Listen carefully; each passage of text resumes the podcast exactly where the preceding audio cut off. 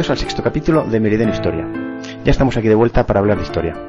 Hoy tenemos un capítulo bastante especial porque no solo vamos a hablar de historia como solemos hacer, sino que además vamos a tocar otros temas más, ¿cómo decirlo?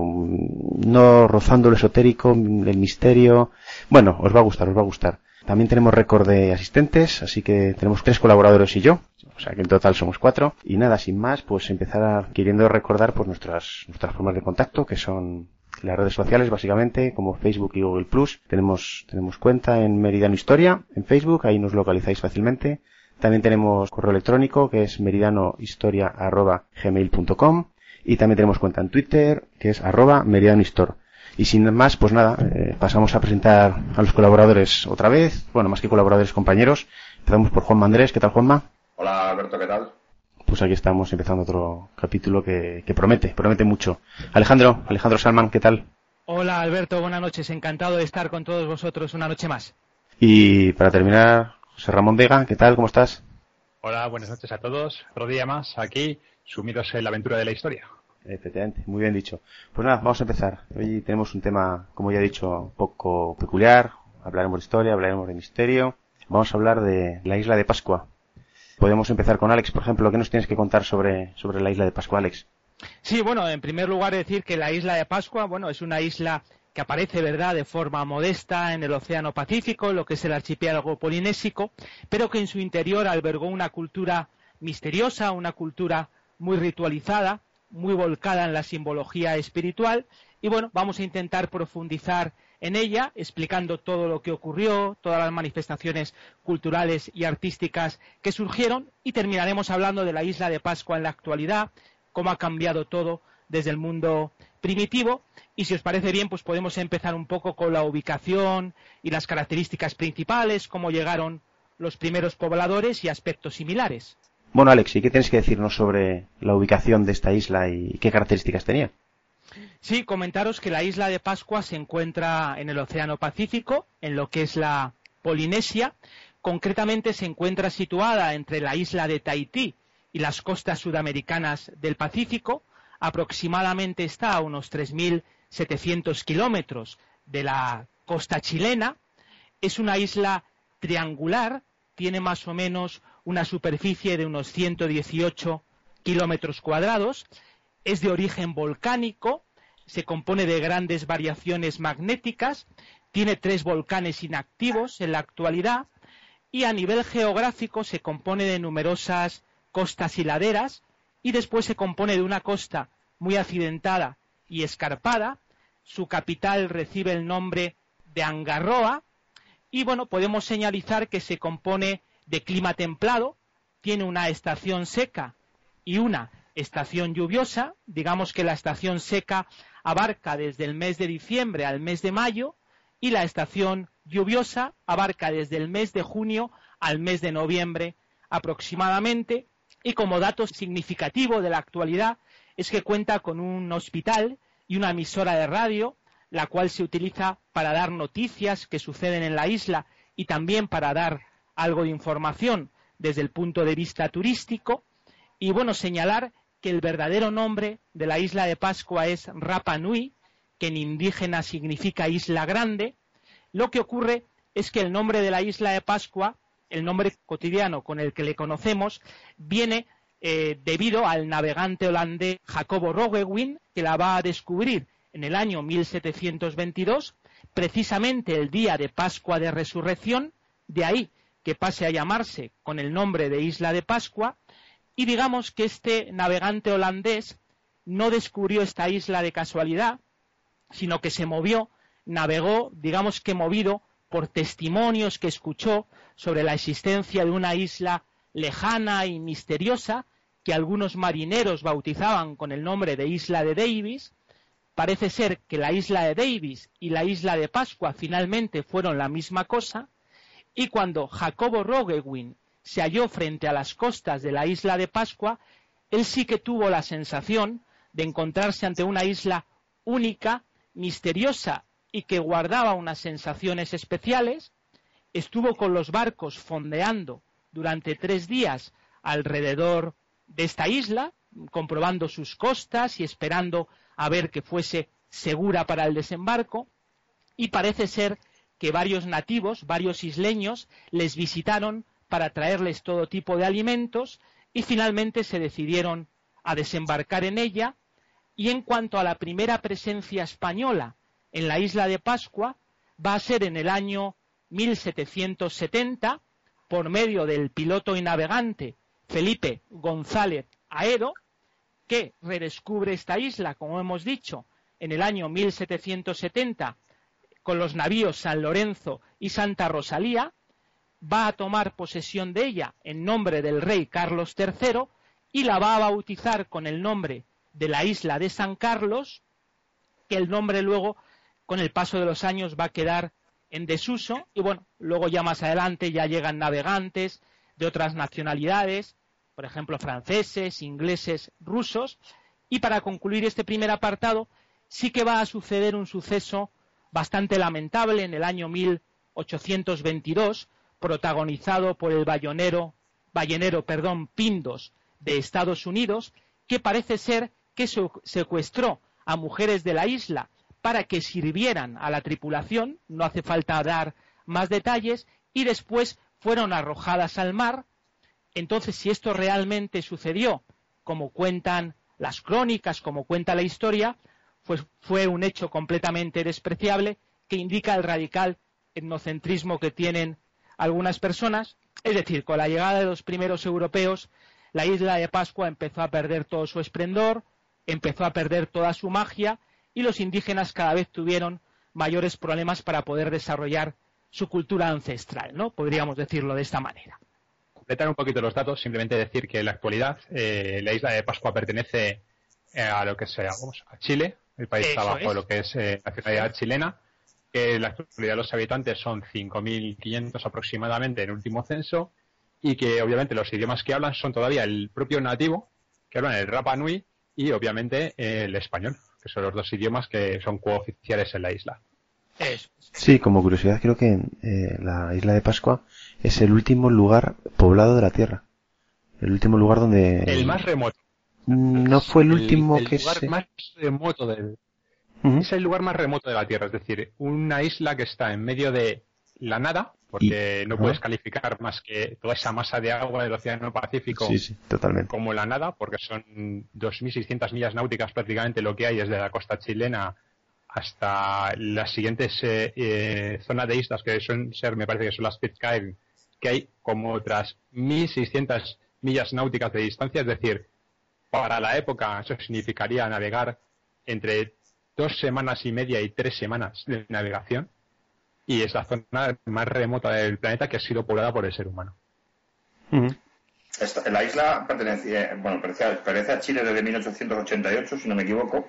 Así es. Se firmó un tratado em, escrito en español y en Rapa Nui y pertenecía a la región de Valparaíso, pero creo que actualmente tiene un estatus especial. No sé si vosotros podéis confirmarlo. Dentro de la administración chilena eh, territorial. Sí, a partir del año 2007, con una reforma que hubo en la Constitución chilena, digamos que a la isla de Pascua pasan a darle la categoría de isla especial, de isla con un régimen determinado, es decir, como una isla diferente, ¿no? Le dan ese, esa denominación que la convierte pues en algo un poco especial y que le marca la diferencia respecto a lo que es a la población chilena en general o de la península. ¿Y cómo es ahora la sociedad y la política? Sí, bueno, eh, comentaros que efectivamente primero, como ha dicho José Ramón, eh, va a ser anexionada la isla de Pascua a territorio chileno en el año 1888. Señalar que a partir de ese momento Chile va a hacer una separación muy particular de la isla, digamos que va a recluir a los indígenas en una parte concreta de la misma, donde van a quedar vigilados y prácticamente van a tener pocas posibilidades de movimiento, y la otra parte de la isla, como siempre sucede, se va a utilizar para los intereses económicos, para la explotación agrícola y sobre todo para la explotación ganadera basada en vacas y ovejas. Por tanto, digamos que la isla queda dividida en dos partes, ¿no? En la parte indígena y en el interés económico de la Chile más moderna, ¿no? Por decirlo de, de alguna manera. Llegado a albergar una base militar en tiempos de Pinochet. Estuvo tres veces, visitó la isla y albergó una importante base militar chilena en la época. Eso es, sí, sí, con el paso del tiempo, pues eh, al ver su lugar estratégico, efectivamente, pues la ocuparon desde el punto de vista económico, tecnológico, como tú bien, bien dices, José Ramón. Hay muchas teorías, efectivamente, sobre el origen de los pascuenses, de dónde vinieron y por qué se desplazaron, ¿no? Parece ser, bueno, que se desplazaron en canoas realizadas con madera y palos. Parece ser que llevaban todo tipo de víveres para poder superar esta larga travesía, como eran frutas, hortalizas o carne y pescado secado al sol. Y parece ser que el motivo posiblemente por el cual fueron en busca de otra isla, pues fue huyendo de la presión demográfica, posiblemente por la falta de alimentos, o quién sabe si a lo mejor huyendo de algún enemigo. Sí que parece comprobado que hubo varios viajes de ida y retorno, e incluso la mitología pascuense dice que ellos vinieron de una isla o continente desconocido llamado Iba, aún por descifrar, aunque hoy en día se piensa que hacían referencia a las Islas Marquesas, ya que en la isla de Pascua se ha encontrado un arpón de tipo marquesano, de ahí la teoría, y hay otra que dice que pudieron venir desde, desde Taiwán, llegando a la isla de Pascua, creando una nueva población y una nueva cultura, y se dice que debieron llegar a la isla de Pascua aproximadamente sobre el siglo VI o el siglo XII aproximadamente. Y ya para eh, acabar con este capítulo de características principales y ubicación, comentar que en un primer momento eh, se demostró el origen polinésico de los pascuenses, pero luego tras nuevos descubrimientos arqueológicos y etnográficos, se dice que los pascuenses pueden tener su origen en Sudamérica debido a la similitud de muchas construcciones pascuenses con las construcciones andinas, e incluso algunos dicen que los pascuenses debieron de venir del Perú o del norte de Chile, arrastrados por la corriente de Humboldt, que es una corriente que tanto en la antigüedad como en el tiempo moderno es una de las más frías del mundo que se dan las costas de Perú y de Chile y que como ventaja, como dato positivo, tiene que aumenta el nivel de plancton, por lo que le convierte en un importante caladero pesquero.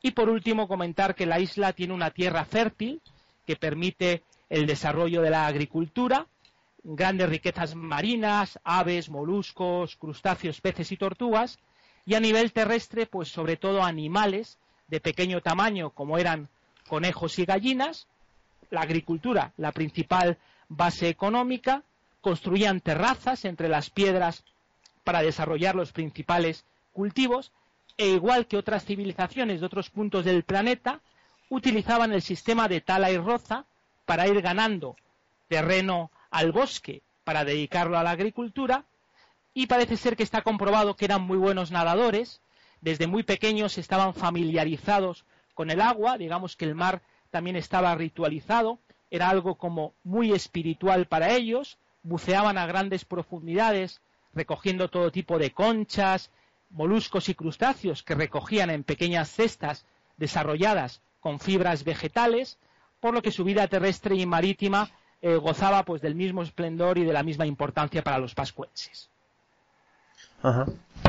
Bueno, pues con esto yo creo que damos por terminado la primera parte que es bueno las características y la ubicación de la isla de Pascua. Podemos, si queréis, podemos meterle también curiosidades, es decir, el tema de Mangareva, por ejemplo, la isla de Mangareva es otra isla con habitantes polinesios, muy próxima a las islas Pitcairn, y también es una de las supuestas eh, o supuestos orígenes de la población de la isla de Pascua.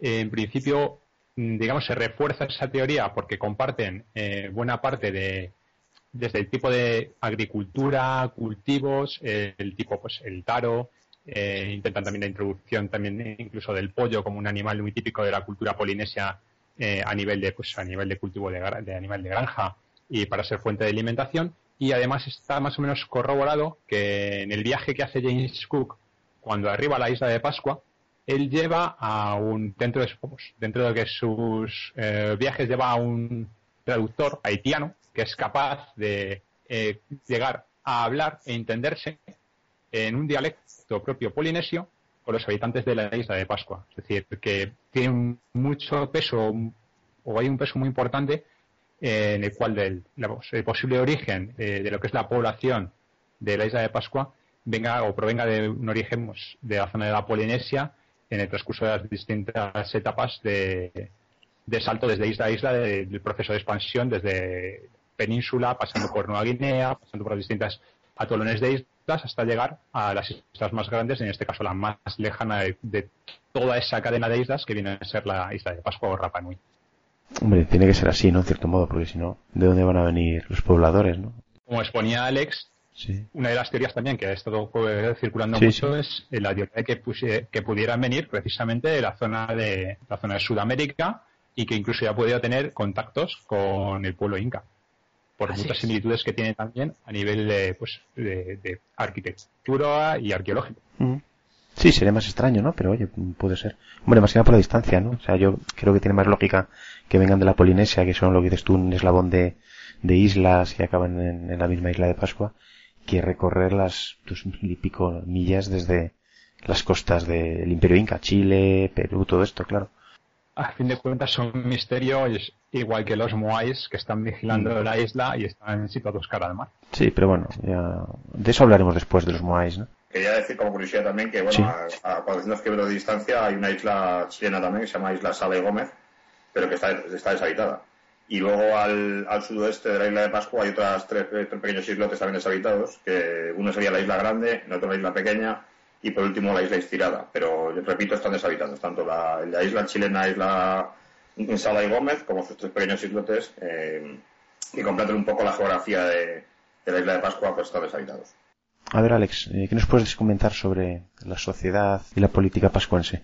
Sí, en cuanto a la sociedad y política pascuense, bueno, primero desde el punto de vista más, más antropológico, en cuanto a sus rasgos físicos, comentar que eran los pascuenses personas muy esbeltas, eh, de cuerpo atlético y moreno, llevaban el pelo recogido, llevaban pinturas y tatuajes prácticamente por todo el cuerpo, relacionado con la cosmología y el culto a los ancestros, eh, llevaban las hojas, perdón, las orejas alargadas, los pómulos muy salientes hacia abajo, esto lo conseguían colocándose pesos que permitían que los lóbulos de las orejas se alargaran prácticamente hasta el hombro y cuanto más alargadas fueran las orejas hacia abajo, simbolizaba mayor estatus social, mayor prestigio social y económico. Estos son los rasgos físicos llamativos de los pascuenses.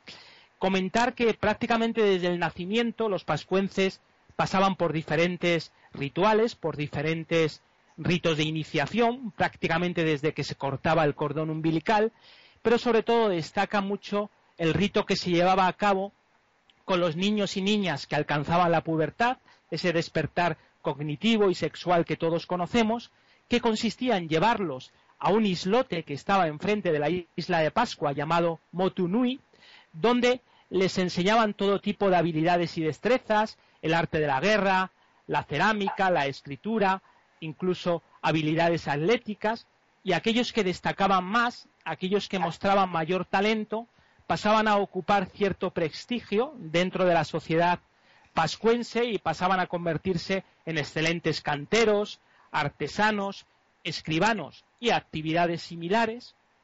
Comentar también en cuanto a sociedad y política que el rey de la isla recibía el nombre de Ariki, tenía el poder absoluto sobre la isla, su poder era sobrenatural, era emanado directamente de los dioses y no podía ser discutido bajo ningún concepto, prácticamente muy poca gente se podía acercar a él e incluso tocarle, digamos que su núcleo estaba reservado a algunos nobles y a la clase sacerdotal, eh, todo por medidas de prohibición y de seguridad, rendía un constante culto a los ancestros y la isla parece ser que se componía de diez clanes o diez tribus, cada una de las cuales eh, digamos que controlaba una parte del litoral y cada una de estas tribus podía tener un noble o jefe supremo, digamos que la organización social estaba muy estratificada, como ocurre en otras zonas, como siempre, en, primer lugar, rey, gobernantes, nobles, clase sacerdotal,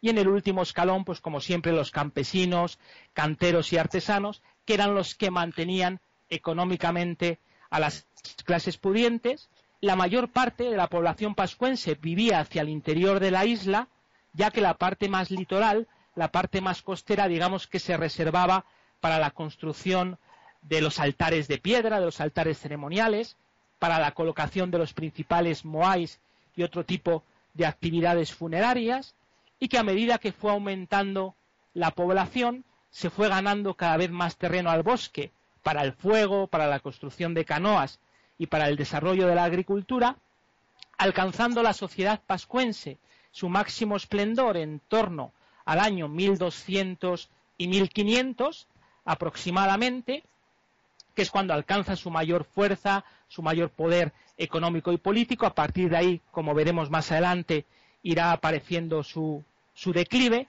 Y comentar en cuanto a las viviendas que estaban construidas con muros de piedra, paja y armazones de palo y madera. Muchas casas incluso estaban completamente cubiertas de paja para crear como una especie de aislamiento.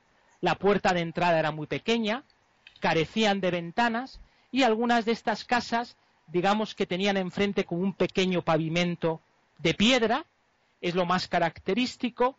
Y bueno, comentar que prácticamente cada clan o tribu tenía sus propios edificios religiosos, funerarios y socioeconómicos.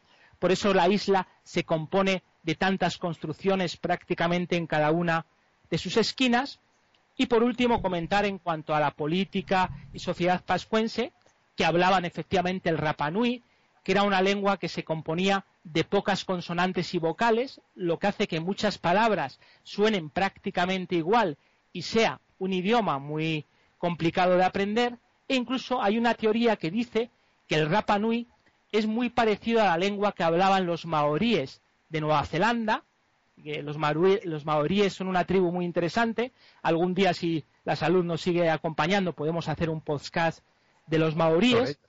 Pero volviendo al tema, eh, hay una teoría no demostrada, lógicamente, que dice que a lo mejor los pascuenses, cuando se acercó su declive, fueron los que emigraron a Nueva Zelanda y dieron lugar a la cultura indígena de los maoríes. Como digo, sin comprobar, pero otra teoría misteriosa que dejamos en el aire. Estamos viendo por la descripción que das que es una sociedad eh, inmensamente rica, es decir, una sociedad bien estratificada, eh, con unos componentes jerárquicos muy claros, pero que además eh, tiene que ser muy productiva. Es decir, eh, bien porque la isla es de origen volcánico y obviamente pues es tierra normalmente de corte fértil, también a lo mejor por la posición que tiene geográfica, porque coincide con la posición de los trópicos. En este caso el trópico es, del sur, creo que es el de, Capricornio, si no estoy equivocado. Mm. Y efectivamente, bueno, le va pues, un pequeño especie, un pequeño paraíso terrenal donde esta sociedad podía florecer y crecer eh, y multiplicarse.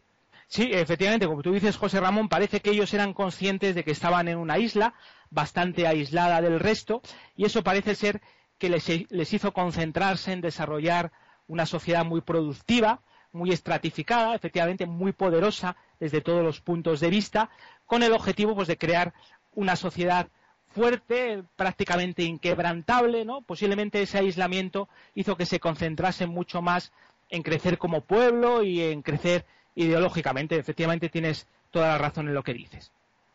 Muy interesante, muy interesante, Alex. en cuanto a la religión, creo que tenían una serie de peculiaridades, ¿no? Dignas de mencionar.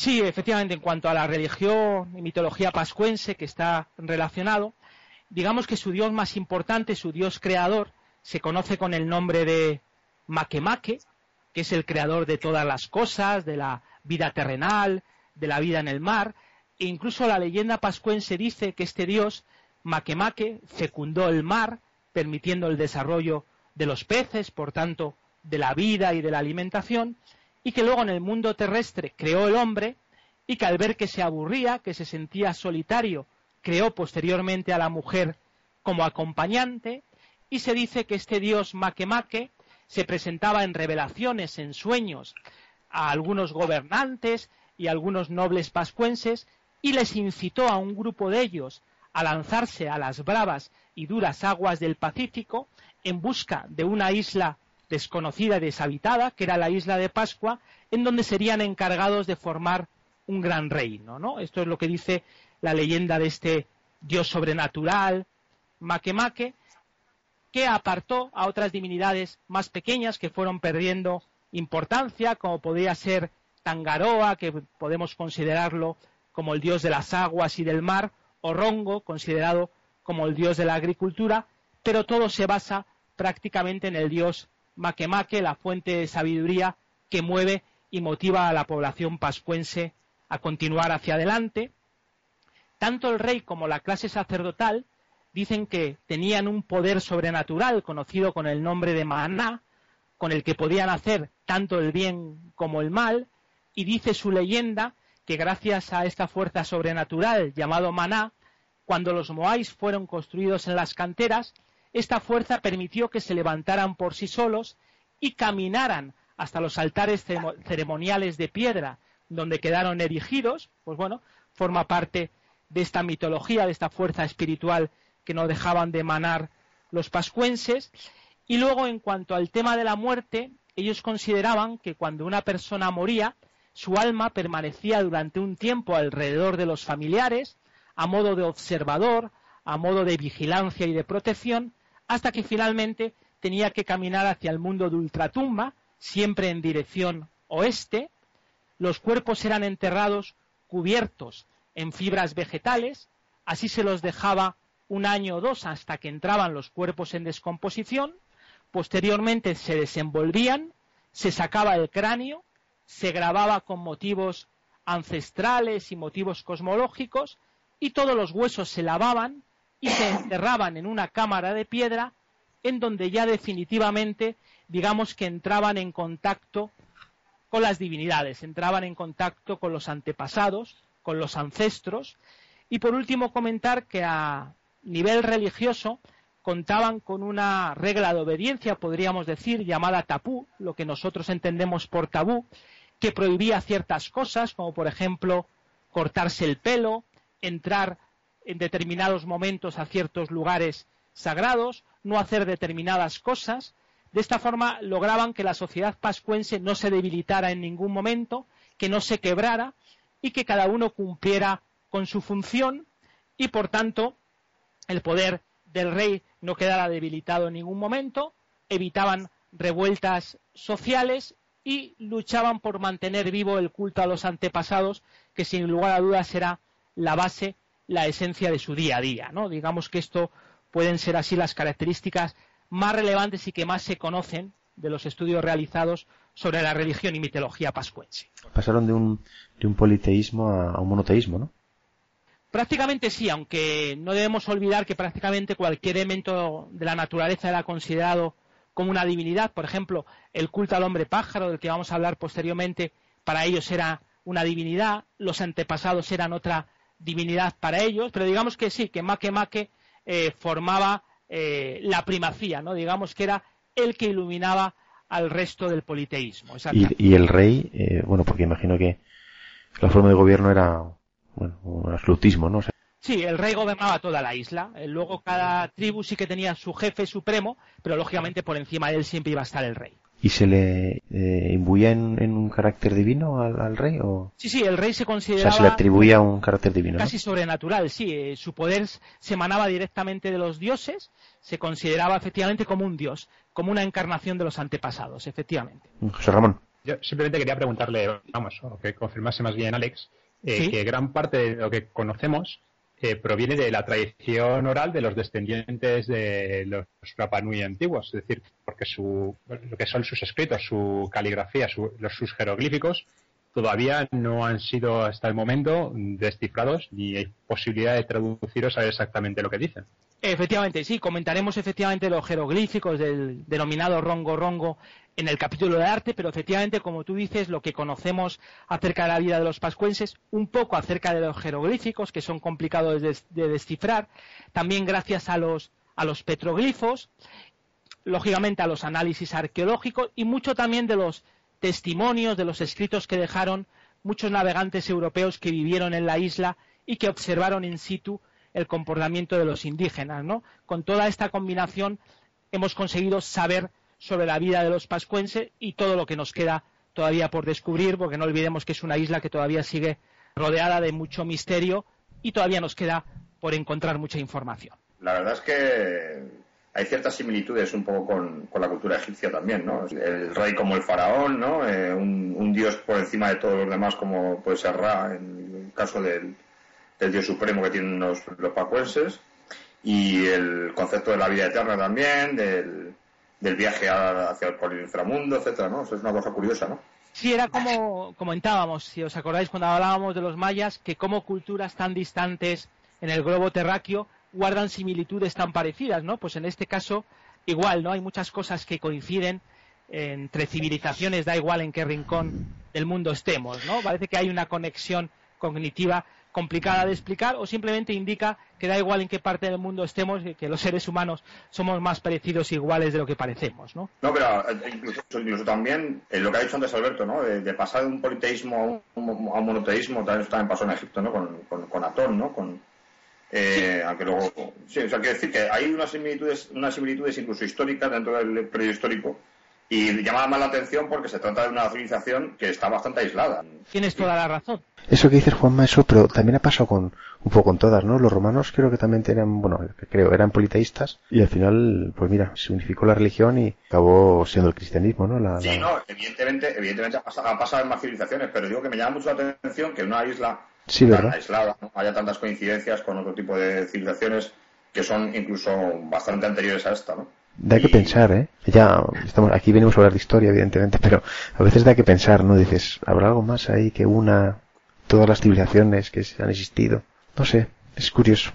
A mí me parece curioso, ¿verdad? Bueno, y Alex, oye, has comentado antes lo del culto al hombre pájaro que a mí me ha dejado intrigado. ¿A qué te refieres con eso? Sí, efectivamente, muchas personas piensan que lo más característico de la isla de Pascua son los moais, de los que hablaremos ahora, enseguida a continuación, pero hubo un ritual conocido con el nombre del hombre pájaro único, en la isla, una competición muy ritualizada, una competición muy espiritual y llena de pasión, que consiste en que en la isla de Pascua había una aldea ceremonial llamada Orongo, y enfrente de ella hay tres islotes pertenecientes a la isla de Pascua. El islote más grande recibe el nombre de Motunui, y ahí precisamente anidaba una especie de gaviotín gris conocido con el nombre de Manutara, e incluso varias semanas antes de la llegada de esta ave, las tribus se agolpaban enfrente de los islotes, en las orillas, en las grutas, esperando la llegada de este manutara, de este gaviotín gris, y el objetivo era que pusiera el primer huevo. A partir de ahí empezaba la competición ritual del hombre pájaro, que consistía en que cada tribu nombraba a un nadador, al que ellos consideraban que mejor estaba preparado, estos nadadores tenían que echarse al agua, nadar a toda velocidad hacia el islote para ver cuál era el que cogía el primer huevo del gaviotín gris y lo llevaba sobre la cabeza nuevamente a nado hasta la orilla para entregarlo al jefe de su tribu. Muchos nadadores morían en el intento, se ahogaban por agotamiento, eran arrastrados por las corrientes o devorados por los tiburones, pero el nadador que lograba regresar con este primer huevo en su cabeza y automáticamente se lo entregaba al jefe de su tribu, hacía que el jefe de la tribu se convirtiera en rey de la isla durante un año, a los tres días este huevo se vaciaba, se llenaba de fibras vegetales y se colocaba sobre su cabeza, se hacían todo tipo de fiestas, danzas y rituales en su honor, pasaba a ser considerado prácticamente como un semidios y se retiraba a vivir a un acantilado cercano a donde se encontraban los principales moais y ahí tenía que convertirse en un observador, tener abstinencia sexual durante un año, nadie podía tocarle, simplemente se quedaba observando, emanando su poder sobrenatural y la gente le iba trayendo comida sin parar y así estaba un año entero con esa categoría divina hasta que se volvía a celebrar nuevamente este campeonato para nombrar al nuevo hombre pájaro, que en lengua indígena se conoce como Tangata Manu. Tangata Manu es como se conoce al hombre pájaro.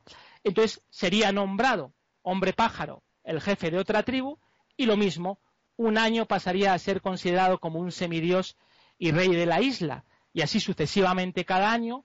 Parece ser que esta ceremonia ritual del hombre pájaro se celebró sobre todo casi al final de la sociedad pascuense. Se piensa que entre el siglo XVII y XVIII, unos 100 años o un poquito menos antes de la llegada de los europeos en masa, y bueno, pues fue sin lugar a dudas una fiesta ritual única en donde se jugaba la vida por ir a capturar ese huevo, todo relacionado, como siempre, con el culto a los ancestros, con la cosmología y toda la pasión que sentían por todos los temas espirituales que caracterizaban cada paso de su vida, como hemos comentado anteriormente.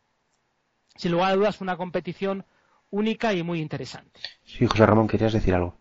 Sí, o sea, quería preguntarle un poco a Alex, porque efectivamente, como bien apuntas, este, este ritual, es decir, es de, prácticamente aparece en la última parte de historia de desarrollo de la civilización de Rapa Nui, pero exactamente. Eh, en el siglo XIX eh, fueron los misioneros, o sea, vamos, los cristianos los que cortaron de raíz la celebración de, este, de estas festividades. Exactamente, tienes toda la razón. Con la llegada de los misioneros y la evangelización al cristianismo, cortaron esta celebración del hombre pájaro, de Tangata Manu, así como otras actividades de los indígenas. Efectivamente, ahí empezó el declive de todo el esplendor y toda la cultura ancestral de los pascuenses. Bueno, Alex, creo que podemos pasar ahora al tema del arte de la isla de Pascua y no sin antes formularte una, una pregunta de un oyente, de Rodrigo Jiménez Santana, que es la siguiente. ¿Qué significado tienen los moais en esa isla? Sí. Así que nada, eh, vamos cuando desarrolla el tema y respondes a Rodrigo. Pues pasamos a responder a Rodrigo y aprovecho para darle las gracias por escucharnos, que es un honor para nosotros y se lo dedicamos. Efectivamente, los Moais no es lo que más caracteriza la manifestación artística de la isla de Pascua. ¿no? Los Moais aparecen pues en cualquier folleto turístico que quiera anunciar la isla de Pascua. El significado de los Moais, los Moais lo que representan es a los antepasados, a los ancestros a los que se eleva a la categoría de Dios. Eso es lo que representan los ancestros. Comentar que los moais son esculturas de gran tamaño, algunas miden más de cuatro metros de altura e incluso se ha encontrado alguna de más de diez metros de altura. Son esculturas que se caracterizan porque tienen una cabeza muy grande, nariz y orejas alargadas y tienen brazos largos extendidos a lo largo del cuerpo, pegados al cuerpo y que se entrelazan a la altura de la cintura, como símbolo de majestuosidad, de sosiego y de espiritualidad. Los moais se tallaban en una cantera especial que había en la isla para ello, y se tallaban por medio del golpe, por medio de la percusión, de la fuerza humana. Parece ser que se utilizaban pequeñas piedras de basalto afiladas o puntiagudas, con la que iban dando los golpes e iban moldeando poco a poco las esculturas. Moais, digamos que significa rostro vivo de los ancestros, y hay muchas teorías sobre cómo pudieron desplazar estas esculturas que pesaban tantas toneladas hasta los altares ceremoniales de piedra llamados Aju. Las teorías indican que debieron utilizar una especie de trineos o rodillos de madera para ir desplazando poco a poco las esculturas hasta el lugar en que quedaban erigidas Lógicamente muchas esculturas debieron partirse en el camino debido a que era un esfuerzo físico tremendo y había que volverlas a tallar de nuevo. Parece ser que también se utilizó la fuerza humana, es decir, cuerdas para poder levantarlas sobre el centro ceremonial de piedra y expresar toda su majestuosidad. Eh, la escultura de los Moais, una vez que estaba erigida, les abrían las cuencas de los ojos, los cuales rellenaban con obsidiana o coral blanco y después sobre la cabeza les ponían una especie de gorro cilíndrico realizado con escoria roja, que es otro material de tipo volcánico de un gran peso y que servía para simbolizar y expresar toda la majestuosidad y el poder de las tribus. De esta forma, cuando los moais eran vistos desde la lejanía, desde el mar, pues la isla manifestaba ese culto a los ancestros, ese valor que tenían hacia lo antiguo, hacia lo antepasado, dando a la isla ese carácter tan misterioso y tan sobrenatural, ¿no? Por tanto, los Moais representan a los antepasados con categoría de Dios. Un segundito, que creo que José Ramón quiere hacer un, inciso. Sí, con respecto a lo que has comentado, sobre todo del transporte, eh, podemos, bueno, hay documentado, hay dos intentos eh, para recrear como experimentos. Eh, uno de la Universidad de California, que efectivamente lo que hace es recrear una especie de ferrocarril o digamos una vía de raíles eh, con troncos e intentar hacer lo que es el traslado de los muais sobre la espalda y sobre troncos y efectivamente pudieron demostrar con éxito que podían desplazar el muay desde el emplazamiento del volcán donde estaba la cantera principal de fabricación hasta los distintos puntos y los altares, los aju, para colocar definitivamente eh, lo que es la, estatua, la escultura. Y también otro más reciente, eh, realizado por eh, miembros de National Geographic, en el cual intentan hacer el traslado, pero en vertical, intentando recrear el movimiento, bueno, o la leyenda por la cual los moais andaban solos hasta su punto de, digamos, ubicación final. Entonces, con un equipo de 26 personas y un sistema de cuerdas, consiguen hacer que anden los Moais y trasladar, bueno, haciendo paradas y escalas, pero consigue un sistema de bamboleo, consigue que se desplace Moai como si estuviera andando y que pudiera recorrer, eh, digamos, pues tramos de trayecto perfectamente, sin ningún tipo de problema y evitando caídas y llegar incluso a poder colocarlo dentro de lo que es su pequeño eh, puesto ceremonial en, pues, en la posición en alguno de los puntos de la costa de la isla. Tienes toda la razón, efectivamente hay muchas teorías y dibujos sobre cómo debieron desplazarse los Moais. La verdad es que no deja de ser una incógnita, y un misterio, aunque parece ser que estas formas que acabamos de mencionar debieron ser las más lógicas ¿no? para el transporte, las más lógicas para el desplazamiento, pero bueno, es otro misterio, otro misterio que tenemos ahí, como nos gustaría poder viajar en una máquina del tiempo y haberlo podido observar en directo, ¿no? Igual incluso nos llevamos sorpresas de cómo esa pasión y esa fuerza humana que ejercían fue capaz de levantar eh, esas esculturas tan tremendas, ¿no? Sería un placer verlo en vivo y en directo. De mover, porque como bien has señalado, las estructuras son eh, colosales, desde mínimo de aproximadamente 3 metros y 5 toneladas de peso, hasta, como bien has indicado, algunas que superan los 10 metros y hasta 70 toneladas. Sí, sí. Y luego colocar el sombrero que se llamaba Pucao, que no lo hemos dicho, el sombrero el Pucao de escoria roja, que también pesaba muchísimo, pues sin lugar a dudas era una auténtica eh, obra de la naturaleza y de la fuerza humana. Realmente tiene un mérito tremendo. No sé si hoy en día, con el mundo tecnológico en el que vivimos, seríamos capaces de hacer semejantes obras. Yo creo que no, ¿verdad? Bueno, sí, no. Es discutible, ¿verdad? Pero sí, joder, y no se ha quedado documentado de ningún modo el, como, ni, bueno, ni, ni, tanto en estas construcciones ni como en, las pirámides, ¿no? Porque siempre existe cierta polémica sobre cómo se han creado y no hay una teoría totalmente aprobada por el, el mundo científico, sino que siempre hay divagaciones y... Sí, sí, demostrar del todo nunca está, porque nos falta información. Lógicamente no tenemos toda la información sobre ello, pero yo creo que los estudios arqueológicos y etnográficos sí que se aproximan bastante a, a lo que pudo ser. Lógicamente, al no vivir en aquella época, siempre nos quedará la dura la duda y el misterio. Pero bueno, ahí está también un poco la magia y el amor que tiene la historia. Sí, pero, pero, pero tampoco ninguno hemos vivido en, el gótico europeo y, todo el mundo se sabía cómo se hacían las.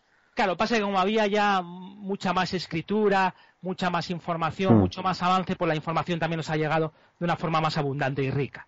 Eh, justamente la falta de, de, la información que habla Alex, pues es la que, la que da pie a ciertas teorías eh, un poco poco ortodoxas, ¿no? Sobre, hmm. de origen ufológico, etcétera, etcétera, ¿no? Sí, las, la clave yo creo que está en eso, en la escritura. Hmm. En que no ha habido un registro escrito de lo que ha pasado. O sea, a nadie le da por decir que los alienígenas han construido una catedral gótica, ¿sabes? Pero, no, claro, porque ha, quedado, ha quedado constancia de cómo fue, ¿no? Construida, claro, pero como no ha quedado claro cómo quedó construida las pirámides, pues, o bueno, a lo mejor sí ha quedado claro y, no se dice, no sé, no sé, es, es, curioso. De todos modos, creo que José Ramón tenía una pregunta. Dime, José Ramón. En referencia a los Moais, eh, vamos, recientemente en muchos de ellos se ha descubierto que solamente lo que vemos es, digamos, la parte superior de Moai y que buena parte de ellos están enterrados bajo tierra. Pero lo que más me sorprende a mí es que muchos de estos Moais presentan signos de escritura, petroglifos, mientras que otros están expuestos eh, pues a la intemperie eh, son completamente lisos y carecen de este tipo de marcas. Una pregunta muy interesante la que formulas, efectivamente. Sí, tú lo has dicho muy bien, había moáis enterrados que a nivel arqueológico, a medida que los fueron desenterrando, vieron el gran tamaño que tenían. Al principio pensaban que eran solamente cabezas o que se habían roto.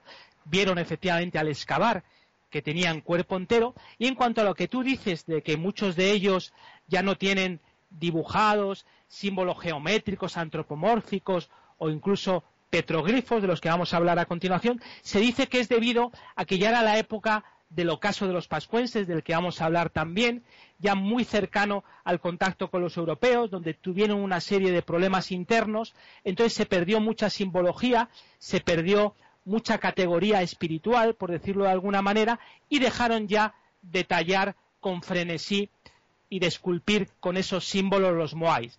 Se dice que esta es una de las posibles causas, ¿no? El deterioro que ya estaba sufriendo la sociedad pascuense y la crisis espiritual que les estaba llegando. Puede ser verdad o no, puede haber otro motivo, pero vamos, los estudios indican que posiblemente esta fue la causa. Bueno, comentaros efectivamente que aparte de los moais, la riqueza artística de los pascuenses será mucho más grande. Hemos hablado del aju, que sería A de Alicante, H de Huelva, U de Uruguay, aju, que eran precisamente los altares ceremoniales de piedra donde se erigían los moais para darle altura y para darle categoría eh, simbólica, espiritual y cosmológica, pero estos altares de piedra también se utilizaban para todo tipo de ritos mortuorios, ritos funerarios llevados a cabo por la clase sacerdotal, así como otro tipo de fiestas religiosas.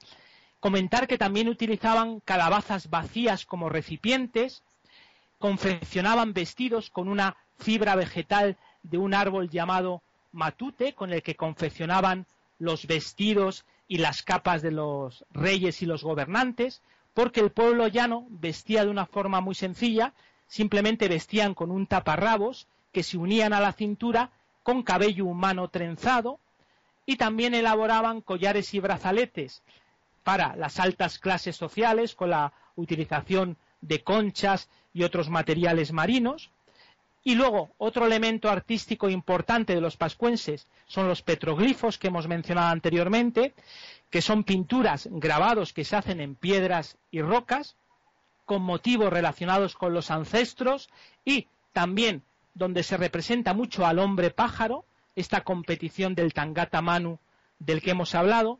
Luego ya las pinturas propiamente dichas, pinturas al fresco por entendernos, no son excesivamente abundantes y de excesiva calidad, pero sí que podemos encontrar alguna de ellas en la aldea ceremonial de Orongo, que hemos mencionado cuando hemos hablado del culto al hombre pájaro, también en el islote de Motu Nui y en el interior de algunas cavernas. Y para ir finalizando, comentar que en cuanto a instrumentos musicales, utilizaron tambores de piedra y luego también unas piedras redondas muy resistentes que las hacían chocar rítmicamente para acompañar los cantos y los bailes y que se sacaban del lecho marino por ser muy resistentes. Se han encontrado también numerosas grutas a lo largo de toda la isla de Pascua que posiblemente se utilizaban para el recogimiento, para ciertas celebraciones espirituales, para desarrollar las pinturas e incluso para que las mujeres, las mujeres dieran a luz.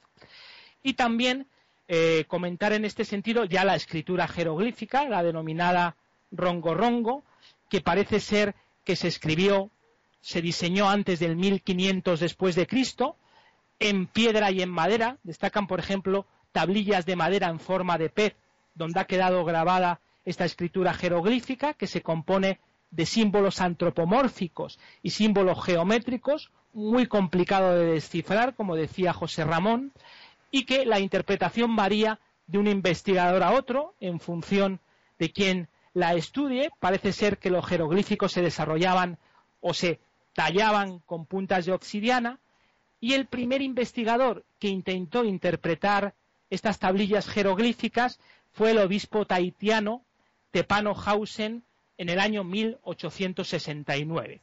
Pero como indicamos es una escritura muy complicada de descifrar, luego comentaremos por qué se perdió parte de sus posibilidades de traducción. Entonces han hecho solamente interpretaciones similares, aproximadas, que nos sirven para hacernos una pequeña idea de qué trataba. Esto sería lo más significativo del arte pascuense. Creo que José Ramón tiene un dato curioso que aportar.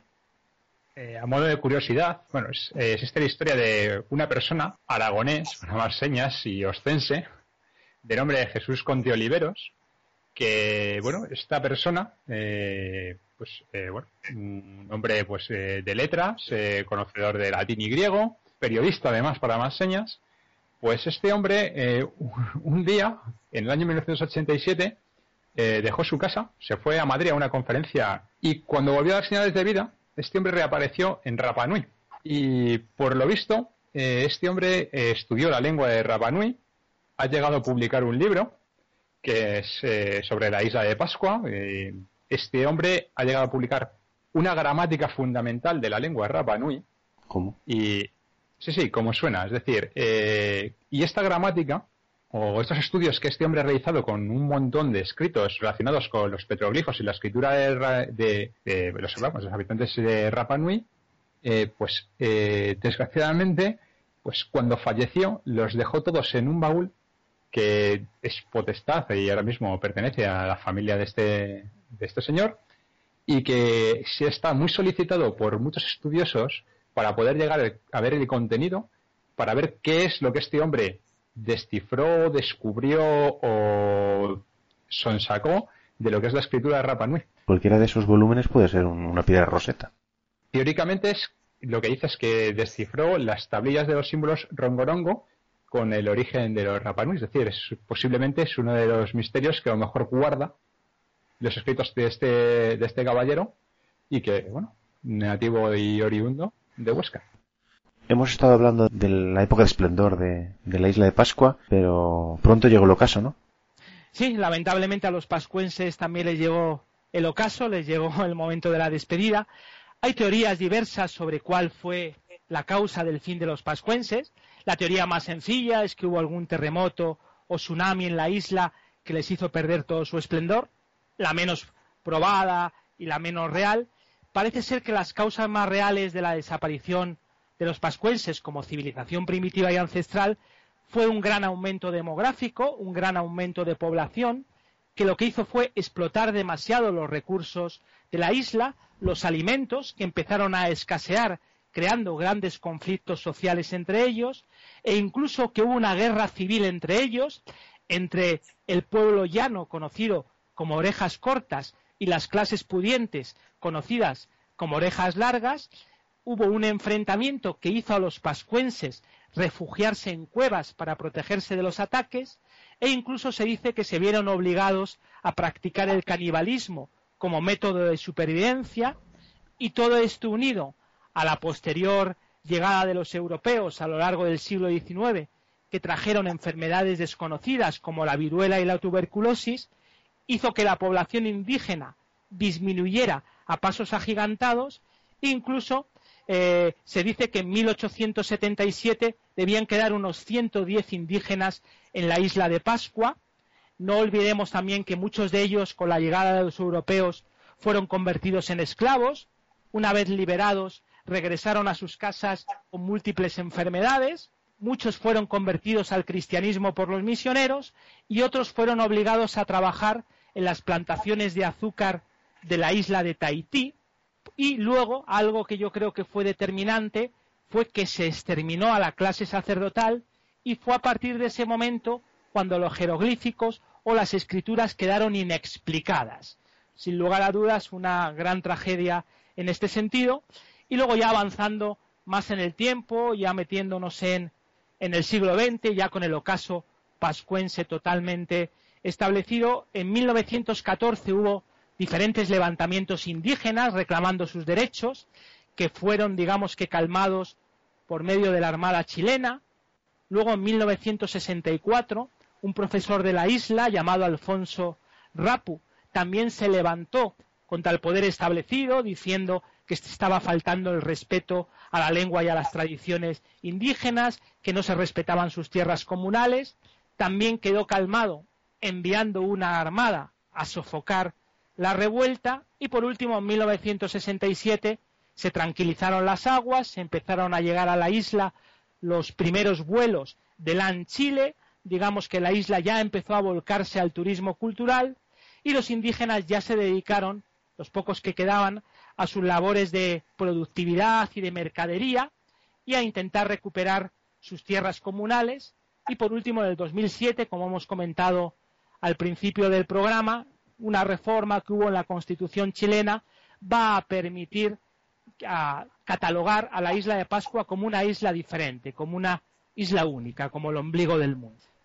eso puede ser el proceso escalonado del ocaso de la civilización pascuense. Una pregunta, eh, has hablado de que quedaron casi un centenar de indígenas en, un momento dado de la historia de la isla. Sí. Que lo habrás comentado al principio, para que no, no recuerdo. En los momentos de esplendor de la isla, mm, ¿cuántos habitantes pudo llegar a tener? No hay realmente una cifra exacta, o yo por lo menos no la tengo, pero muchísimos más. Eh, miles, eh, miles de personas podría haber perfectamente en la isla. No te lo puedo asegurar plenamente porque ese dato no lo tengo, pero muchísimas más. Era una población bastante numerosa y muy estratificada, como hemos, como hemos comentado. Según, según estudios, puede variar que la población alcanzara desde los 6.000 hasta incluso los 30.000 individuos. En su época de esplendor, ¿no? Sí, según diferentes escalas y diferentes recuentos, eh, que explicaría también en buena medida el tema de los conflictos, por lo que ha apuntado muy bien Alex, del aumento poblacional, porque la isla cuando ya llegan los propios, bueno, cuando la descubre el marino holandés en 1722, ya es una isla deforestada, lo cual explicaría que han utilizado grandes áreas de terreno para cultivar, para la agricultura y para intentar mantener la población. Con lo cual, muy posiblemente, ese aumento de población efectivamente creará al final tensiones al acabarse los recursos y vendría seguramente a dar, a dar lugar a un colapso por lo que es pura y dura aislamiento al no poder expandirse o, obtener otros recursos en otras zonas. Sí, porque al final y al cabo las naciones o las culturas aislacionistas es lo que tienen, que se acaban ahogando, claro. También para ir rematando cosas, y aunque esto pueda llegar a parecer incluso leyenda negra, eh, pues también nosotros tenemos parte de Culpa y hemos colaborado en la extinción de, la población de Rapa Nui ya en el siglo XIX, en el año 1862 eh, un esclavista catalán, eh, Joan Maristani, eh, dirigió una expedición que prácticamente pues saqueó, capturó cerca de mil isleños sobre casi los cuatro mil que todavía residían, residían, en la isla de Pascua, pero principalmente lo que hizo fue una cosa que ha apuntado Alex, que se llevó consigo a las castas y a las clases altas de la sociedad, precisamente familia real, casta sacerdotal, con lo cual descabezó culturalmente a la civilización Rapalmí. ¿En el 1862? Sí, efectivamente, llevó, y vamos, de los esclavos que llevó los llevó al puerto del Callao, en el Perú, y pues una cosa, una lacra de la humanidad, que es el comercio esclavista, que en el siglo XIX pues estaba eh, muy en boga y en expansión por todas las potencias coloniales del hemisferio occidental. Bueno, pues parece ser que después de, esta crisis tan acentuada en la isla, pues eh, se volcó en el turismo, ¿no? Y actualmente está volcado en esto, ¿no? Sí, efectivamente, como decía eh, José Ramón y Juanma, la isla de Pascua en la actualidad tiene unos 5.034 habitantes. Su principal actividad económica es el turismo y la pesca. El idioma oficial es el castellano, aunque muchos indígenas siguen hablando el Rapanui, eh, los pascuenses siguen reclamando una independencia administrativa al gobierno chileno, continúan con esta lucha diaria y algo muy característico y que atrae a una gran cantidad de turistas es la llamada fiesta tapatí, que se celebra la primera semana del mes de febrero. Digamos que es una fiesta en donde se llevan a cabo eh, competiciones de tipo ritual, por ejemplo, competiciones de pinturas corporales, se cuentan historias épicas y leyendas, destaca un grupo de jóvenes que bajan a toda velocidad por una colina sobre troncos de árboles, el nombramiento de la reina de la isla, que se hace la primera luna llena del mes de febrero y que llena los hoteles de la isla de Pascua.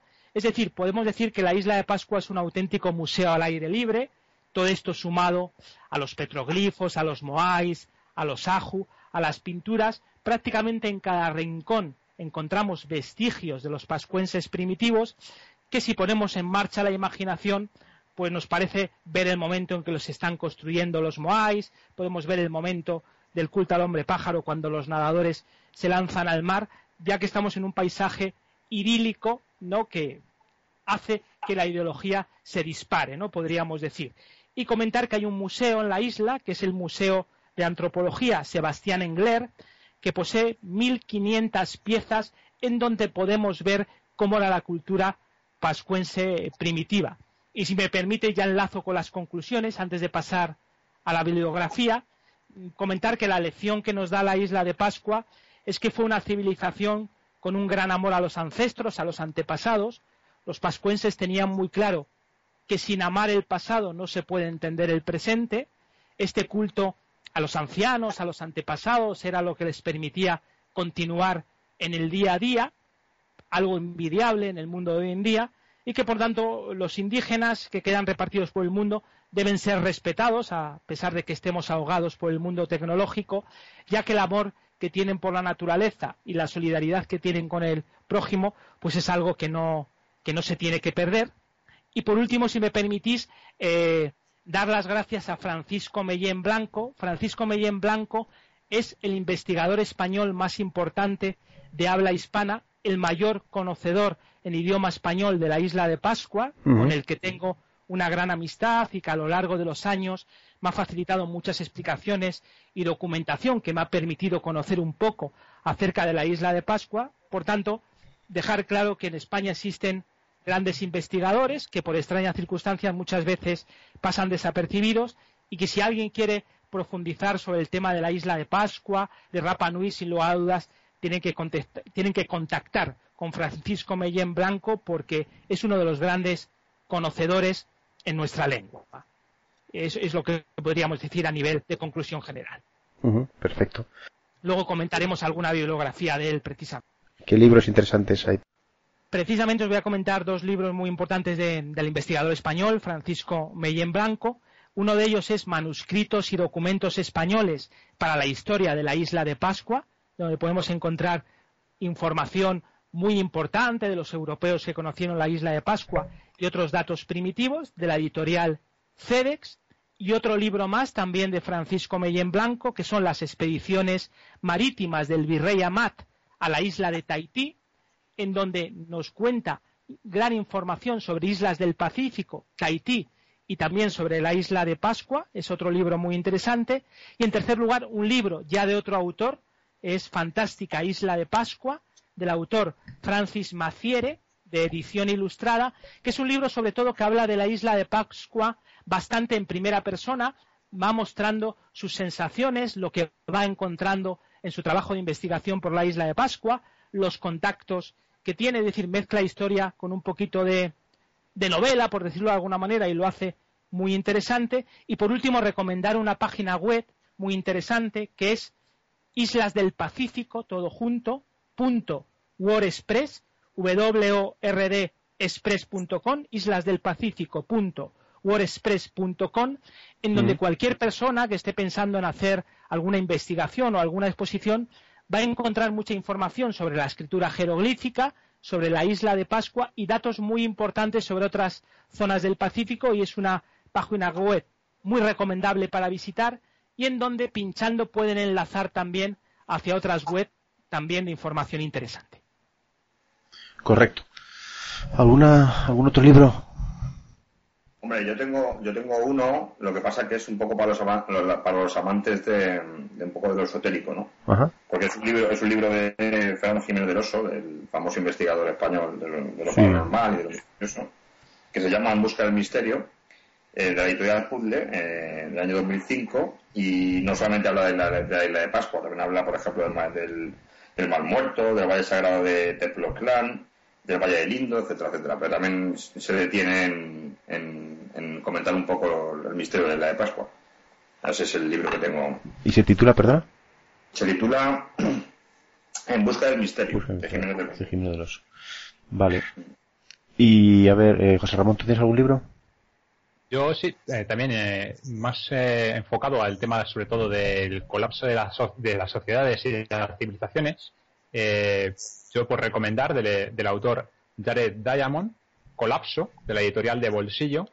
Eh, son 750 páginas prácticamente eh, en el que estructura sociedades, civilizaciones, eh, cuáles triunfan, cuáles fracasan y motivos, puntos de vista o situaciones que se dan para que unas consigan sobrevivir y seguir, digamos, la trayectoria de la humanidad y otras pues acaben siendo absorbidas y digamos pues eh, un poco eh, arrastradas en la vorágine de la desaparición.